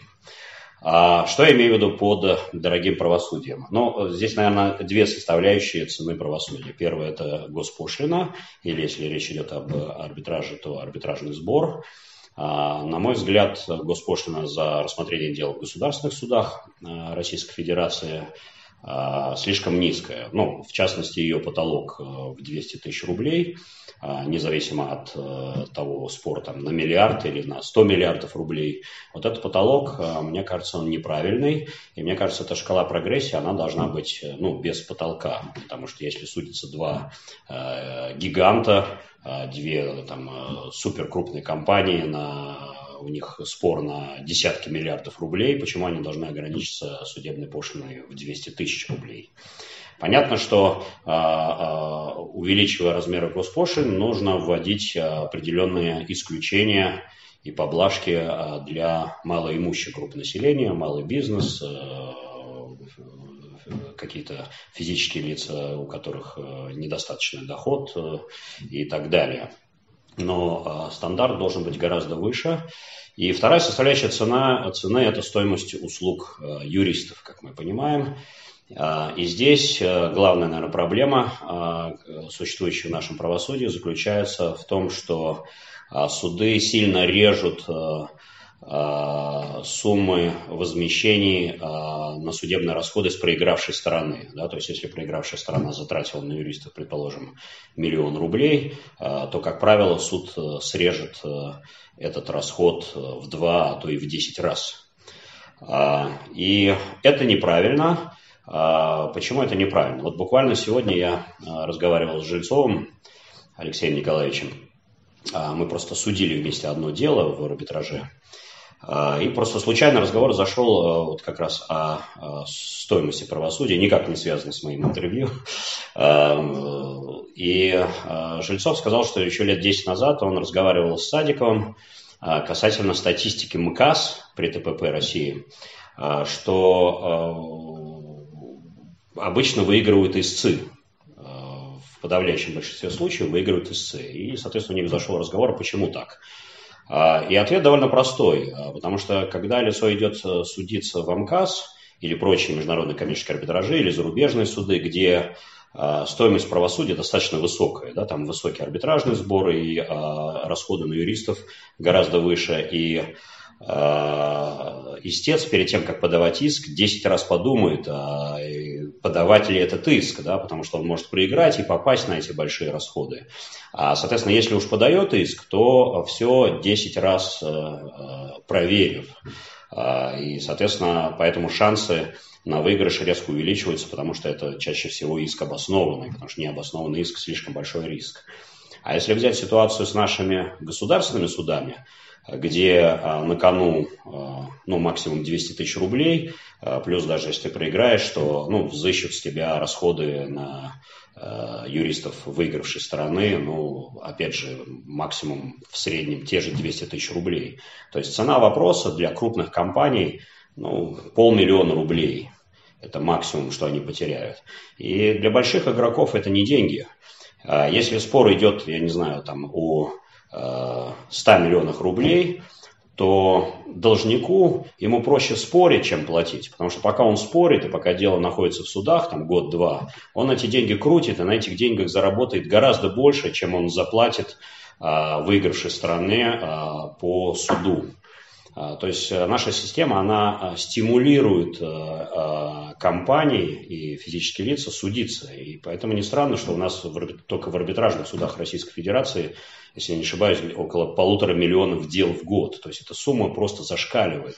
Таких цифр нет ни, ни в одной юрисдикции мира. А, И надо с этим что-то делать. И мне кажется, одно из средств – это как раз делать правосудие дорогим, а деньги – а, например, которые государство будет собирать э, за счет того же увеличения госпошлин, пускать на а, обучение судей, на их э, больше найм судей, чтобы а, их разгрузить, потому что у них сейчас нет времени. Плюс за счет того, что правосудие станет дорогим, количество дел резко уменьшится, и опять же это будет э, способствовать разгрузке судей, и оставшееся количество дел они будут разрешать более качественно. То есть, на мой взгляд, лучше разрешить полмиллиона дел качественно, чем полтора миллиона абы как. Коллеги, мне кажется, что мы уже подходим немножко к такому логическому завершению. И у нас с Александром После есть... того, как Юлия да. Путин Нет, просто... Сейчас начнется Если уже будет тупиково, если мы не пересмотрим. Мы уже сейчас не сможем переплюнуть Юлия в э, таком пути. Начнем с Дмитрия. Спасибо за доказанное доверие. Но вместе с тем, к сожалению, выписывая сегодня ход нашей дискуссии, не ожидал, что он так быстро окончится. Только разогрелись. Да, такая была интересная.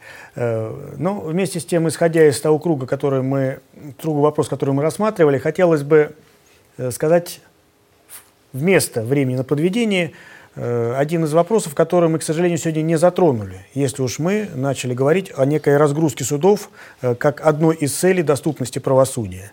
Э, мы только намекнули на то, что, возможно, есть и другие способы разрешения правовых конфликтов, существующих в обществе, они в любом случае есть, э, в том числе и обращение в негосударственные суды. И часто, когда с ребятами мы, как преподаватели вузовские, это часто использую, проводим статистику, изучая альтернативный способ разрешения тех или иных споров, э, рассматриваем статистику Э, рассмотрение дел как государственными, так и негосударственными, третейскими, арбитражными судами, это скорее более, больше признанный термин за рубежом, арбитражные суды. Э, те государства, где этот способ является популярным. Так вот, все-таки нужно обратить внимание, что в странах англосаксонской правовой семьи, ну, даже как-то некоторым бизнесменам неприлично судиться в арбитражном суде, который, под которым мы понимаем государственный суд – они судятся в арбитражном, понимая под ним суды третейские.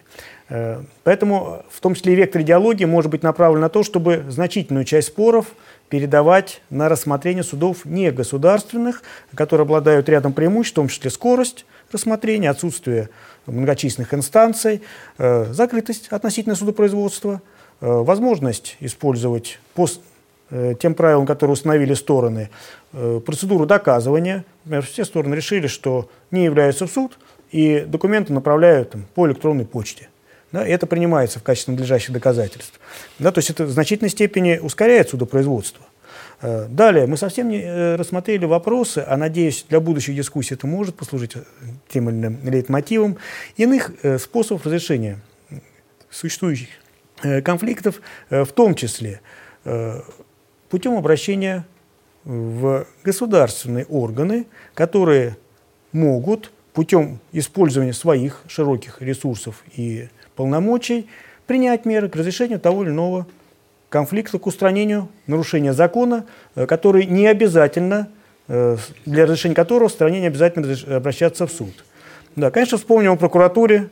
Э, в данной ситуации потенциал этого органа, на мой взгляд, далеко не исчерпан. О, да. И в некоторых а случаях. Потенциал Следственного комитета только начал раскрываться. А, в данной ситуации мы как раз говорим о других вопросах, связанных с применением актов прокурорского реагирования, так называемом общем надзоре, как протест, так представление, предостережение, э, постановление о возбуждении производства по делу административного правонарушения, которые могут так или иначе вот тут снизить накал борьбы между неким индивидом и чаще всего физическим лицом и неким, чаще всего, государственным органом.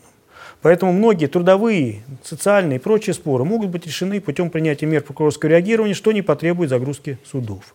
Ну и э, также в заключение хотел бы сказать о том, что э, альтернативный способ разрешения трудовых и иных споров у нас и предусмотрены в законодательстве, и комиссия по трудовым спорам и так далее. Но э, идеологически мы сейчас за 20-30 лет уже новой советской точнее, постсоветской России.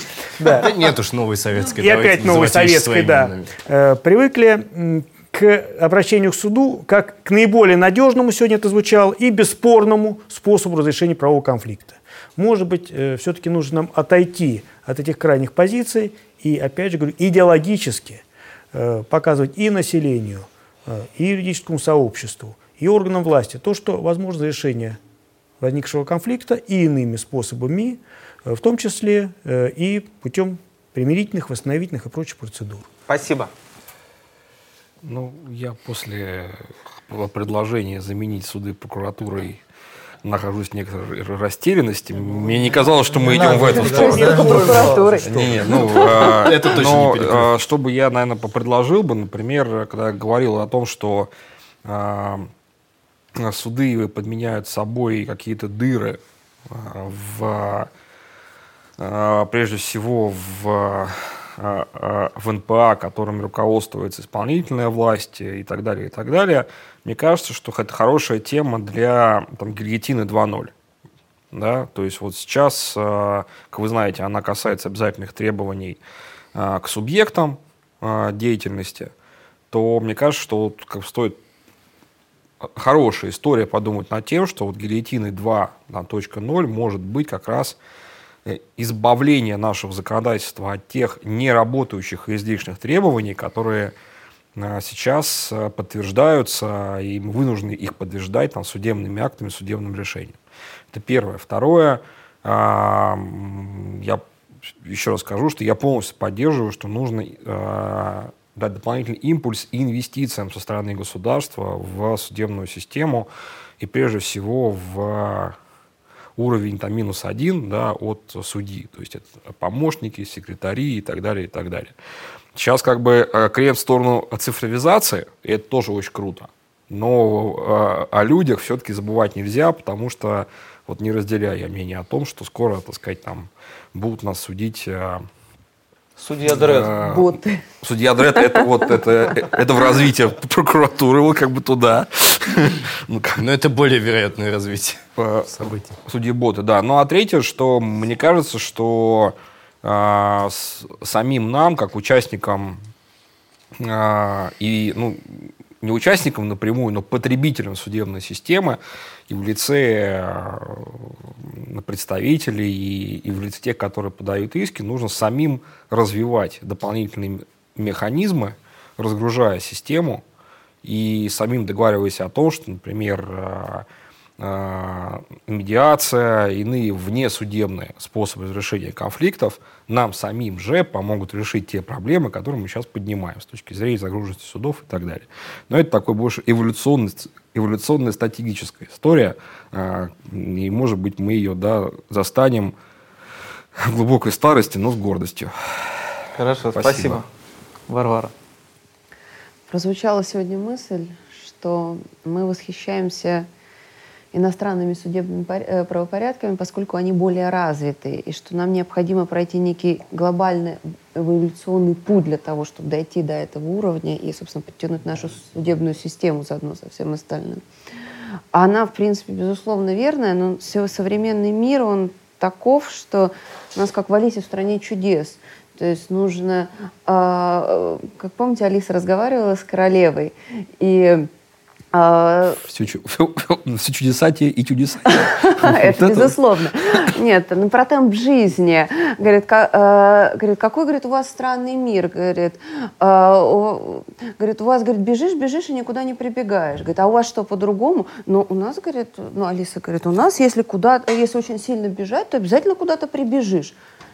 Королева так удивилась, говорит, надо же, говорит, а у нас нужно изо всех сил бежать, чтобы хотя бы оставаться на месте. Так вот, со- современный мир такой, если мы хотим как э, нормальная юрисдикция развиваться, если хотим мы быть как-то интегрированы, если мы хотим привлекать какие-то инвестиции, о чем речь идет, то, конечно, нам все равно необходимо повышать Я хочу. вот Андрей согласен, а то нам, конечно, необходимо повышать качество правосудия и действительно предлагать то- э, уровень правосудия не ниже того, что ожидают от нас наши зарубежные партнеры, приходя на наш рынок. Вот, наверное, это я хочу сказать. Юлий? Э, Ну, я просто подведу итог того, что я сказал. Э, Богаче судьи, э, достойнее условия жизни их стафа, помощников и секретарей, а достойные гонорары, э, возмещаемые с проигравшей стороны, не, не, не лимитированные, безусловно, но достойные, учитывающие факты и обстоятельства. А, ну вот, например, э, дело сложное, реально сложное, реально прецедентное. Когда начинался процесс, судья тоже не знал, какую сторону решит, а может еще первая в одну сторону, апелляция в другую, касаться это, а верх, решилось вообще президиум Верховного суда, может быть, это дело. Вот за такое взыскивать много э, судебных расходов, как ни странно, не нужно, потому что там никто не знал, это реально создали люди практику. Вот там можно обоих пожалеть, и кто выиграл, и кто проиграл. Но если кто-то с упорством достойно явно иного применения долбится, как головой об стену и продолжает подавать технические иски, зная, что он не прав, и таким часто вот ударяющимся является само государство, вот их надо доказывать рублем, и, и не только обязательно государство, и вот любых других лиц. И вот это, э, это будет плюс э, правопорядку и плюс э, защиты, защита от, от сутяжничества, от технических исков и так далее. И последнее, выделение государством значительных средств на так называемых бесплатных адвокатов. То есть э, люди, которые, имея внутри себя, безусловно, огромную э, составляющую, э, если можно говорить, гуманизма и самоотречения, а многие такие люди занимаются пробоно делами, э, делами бесплатными, они, это не означает, что если они работают не, не для денег, не из-за денег, но это не значит, что они должны влачить жалкое существование и быть, жить в нищете. И государство должно поощрять. Даже если у человека нет э, желания быть в Форбсе, но он хочет помогать людям, он должен получать какие-то достойные, достойные деньги от государства, выпол, которое выполняет тем самым свою основополагающую функцию, а, судеб, право доступ к судебную защиту, и, б, гарантированную Конституцией право на квалифицированную юридическую помощь. Вот слово даже не юридическую помощь, а квалифицированную. Я утверждаю, что если там не будет денег, небольших, я еще раз говорю, не каких-то там золотых гор, нет, но если там не будет денег, там никогда не будет качественного квалифицированной юрпомощи. Спасибо. Андрей. Я, я не смогу Юлия переплюнуть, я даже никогда не... Чего все плюете-то, говори уже. Не рассчитывал на это. Я все-таки придерживаюсь с точки зрения, ну, если говорить о, о, о теме нашей дискуссии, я придерживаюсь с точки зрения, что правосудие по коммерческим спорам должно быть дорогим, и это касается не только госпошлины. Меня все, вот, меня все обвиняли в том, что я только госпошлину хочу поднять. Это не так. Это касается и правильного перераспределения, э, действительного перераспределения расходов на юристов, на внутренних юристов, на те расходы, которые менеджмент понес просто потому, что ему необходимо было отвлекать свое время, э, заниматься этим делом. То есть это все части проблемы, но безусловно, правосудие это у нас само по себе не наладит. Может быть, это решит часть проблем, но не всю. И я, к сожалению, я не согласен с тем, что у нас за 20 лет нашей советской постсоветской эпохи, или 30, сколько сейчас уже, э, мы привыкли к тому, что обращение в суд – это нормальный способ защиты своих прав. Мы, по-моему, привыкли к тому, что у нас в принципе нет нормальных способов защиты своих прав. А для того, чтобы мы... Э, ну, это следует просто из э, того, с каким доверием, в кавычках, население, не говоря уже о бизнесе, который намного лучше об этом понимает, относится к судебной системе нашим и к решениям наших уважаемых судов. И эту проблему нужно решать в комплексе. Я, безусловно, согласен с тем, что мы говорили про необходимость финансирования. Проблема только в том, что государство наше, ну, в целом, оно, видимо, не видит ни политических дивидендов от того, чтобы перераспределить деньги с зеленых человечков на э, человечков в, бел... в черных мантиях, э, ни реального, ни реальной экономической пользы. Потому что мост построить там или дорогу, тут понятно. Ну, не говоря уж о том, что кто-то на этом деньги освоит. Еще будет понятно, по, по ним, по ним что-то ездит, что-то там грузы какие-то перевозят, если вдруг они еще остались. Если улучшить судебную систему и хотя бы заплатить помощникам так, чтобы они держались за это место, хорошо работали, старательно, чтобы туда шли э, люди не от безысходности, просто потому что никуда больше не взяли, или не для того, чтобы через 10 лет наконец сесть на место уважаемого судьи и там уже понеслась, а для того, чтобы реально работать. Э, любые дивиденды, любая экономическая выгода от этого, она придет через 10, 20, может быть, 30 лет, когда, судебное, э, когда правосудие в России действительно подтянется до того уровня, когда это станет способом защиты права собственности, способом защиты от незаконного уголовного преследования, то, когда там все сотрудники Следственного комитета через губу с адвокатом разговаривают, ровно до того момента, когда их на взятке очередной не поймают, и они бегут к кому? Не к Следственному комитету, не к своему бывшему начальнику, который, может быть, вместе с ними уже сидит. Они бегут к тому же адвокату презренному. Так вот, то же самое на самом деле касается нашего государства. То есть ему нужно понять, что правильный э, суд, который будет не всегда в пользу государства решать, но по закону и предсказуемо, в итоге сильно улучшит нашу экономическую ситуацию. Спасибо. Если бы не, не пост, я бы за это даже выпил. Хорошо. Ну, на этой радостной ноте давайте завершим э, нашу основную часть дискуссии. Коллеги, спасибо. Спасибо. Спасибо. Спасибо. Спасибо. Так, ну что, мы должны раздеться, прежде чем подводить итоги. Да, да. Разоблачиться. А что только я один-то? Такое. Я, значит, разделся, Ермоленко, как всегда, зачканул. Всегда. Ты все ты не рассказываешь. Ну ладно. Так, ну, я вот тут фиксировал очень много. э, Да, ты Из- много зафиксировал. да, исходя из того... Как заправский секретарь судебного да, заседания. да, видимо, опыт и профессионализм не пропьешь. А, что мне понравилось? Мне понравились такие вот емкие высказывания про нашу судебную систему. Дешево и непредсказуемо. Да, то есть вот, э, по-моему, это нужно фиксировать. это так. Отливать в граните. А, суд – это не здание. Я, кстати, для себя вот это тоже Я тоже не знал. да, то есть это не то, что мы построили новое здание суда, это еще не значит, что судебная система у нас э, вышла на качественно иной уровень. Да, то есть это лишь маленький шажочек.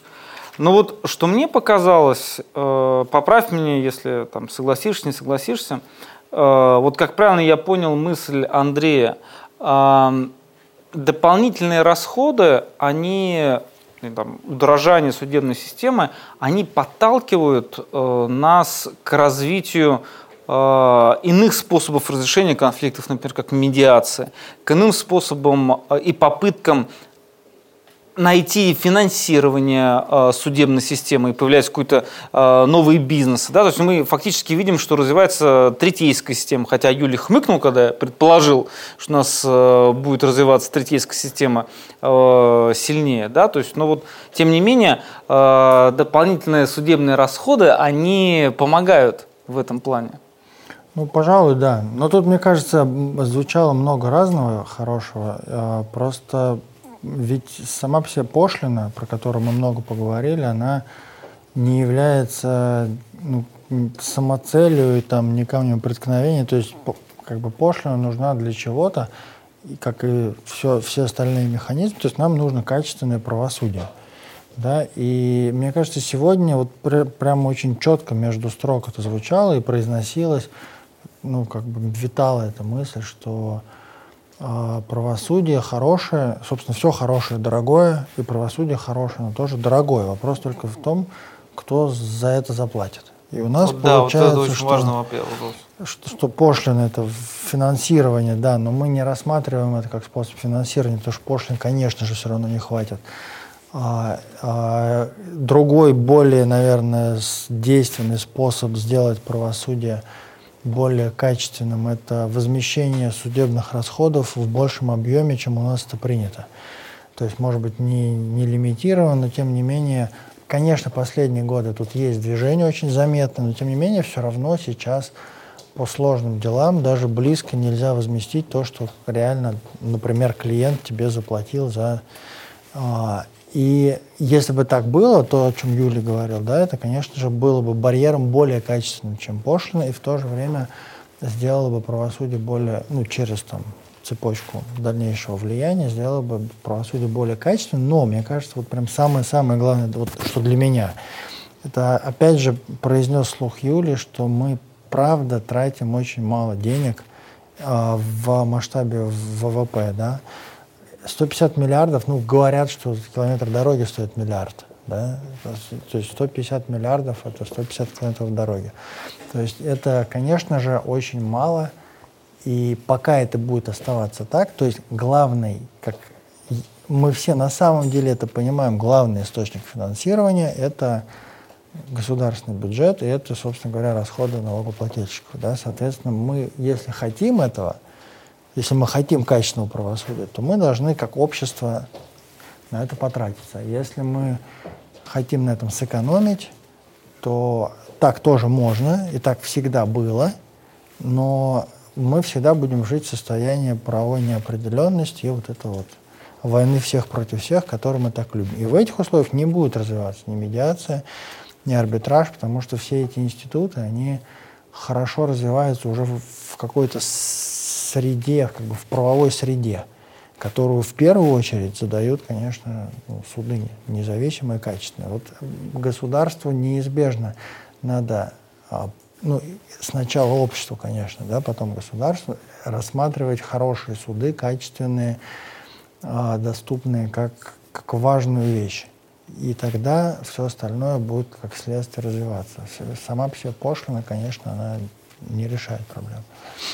Ну, еще важный момент, как мне кажется, а, я вот люблю исторические эти моменты. Наверное, а, действительно, у нас, когда произошел переход от советской системы к новой российской, а мы немножко неправильно восприняли понятие судов, судебной системы. Вот сейчас вот возникают эти э, уродливые явления, когда там, государственный орган говорит, а вы просудите это, да, то есть или внутри каких-нибудь холдинговых структур, да, а вы подавали э, иск? Нет, не подали. Вот вы подайте, да, чтобы, если что, мы прикрылись вот этим судебным решением, там, нам ну, отказали. то, о чем Дима говорил. Да, ну, да, да, да. Это же много. То есть мы не смогли, пока еще не поняли, а для чего суды нужны, да, то есть какая-то дорогая такая штука, как мы понимаем, э, нужна ли нам она вообще, да, то есть вот какие-то другие способы. Хорошо, проблем много, будем решать, будем Мне за кажется, все сейчас платить. как раз происходит вот такое созревание, то есть действительно этот маятник, он качается. То есть если мы берем крайнюю точку, допустим, там Советский Союз, вообще не принято было судиться, то есть судиться считалось ну, просто не так были совсем другие некрасиво, способы да, решения да. То есть в суд проблем. идти, это только совсем уже конченые люди шли в суд и судились по каким-то бытовым вопросам. Суд Потом... офицерской чести был. Товарищеский суд, да, да, да. То есть в официальный государственный суд было не принято ходить. Потом одним из таких моментов вот нового времени, вот этой новой России, так называемой, да, не прекрасной России будущего, вот той новой России, было как раз то, что в суд, в суд. Я хорошо помню, как Дмитрий э, сказал, что он э, вот в клинике, я хорошо угу. помню, как я в этой клинике работал, и будучи студентом, угу. там, опять же, 20 лет назад, как, как и все мы, да, а, и я всем просто сидел и говорил, вам надо в суд. Да. И при, поскольку суд при, приходили советские люди все еще, да, там 98-99 год, они говорили, как суд? А я говорил, да вы что, не надо бояться суда, да идите, это там здорово. При том, что там и тогда не было здорово, там и сейчас не здорово.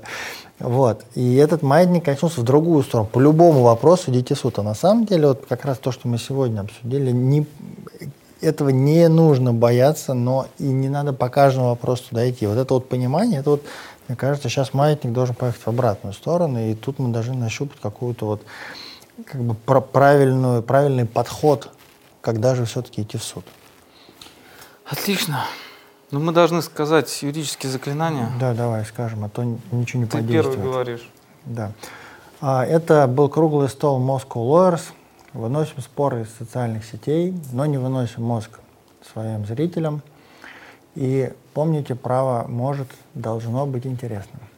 И согласно статье 29 Конституции Российской Федерации, каждому гарантируется свобода мысли и слова. Спасибо.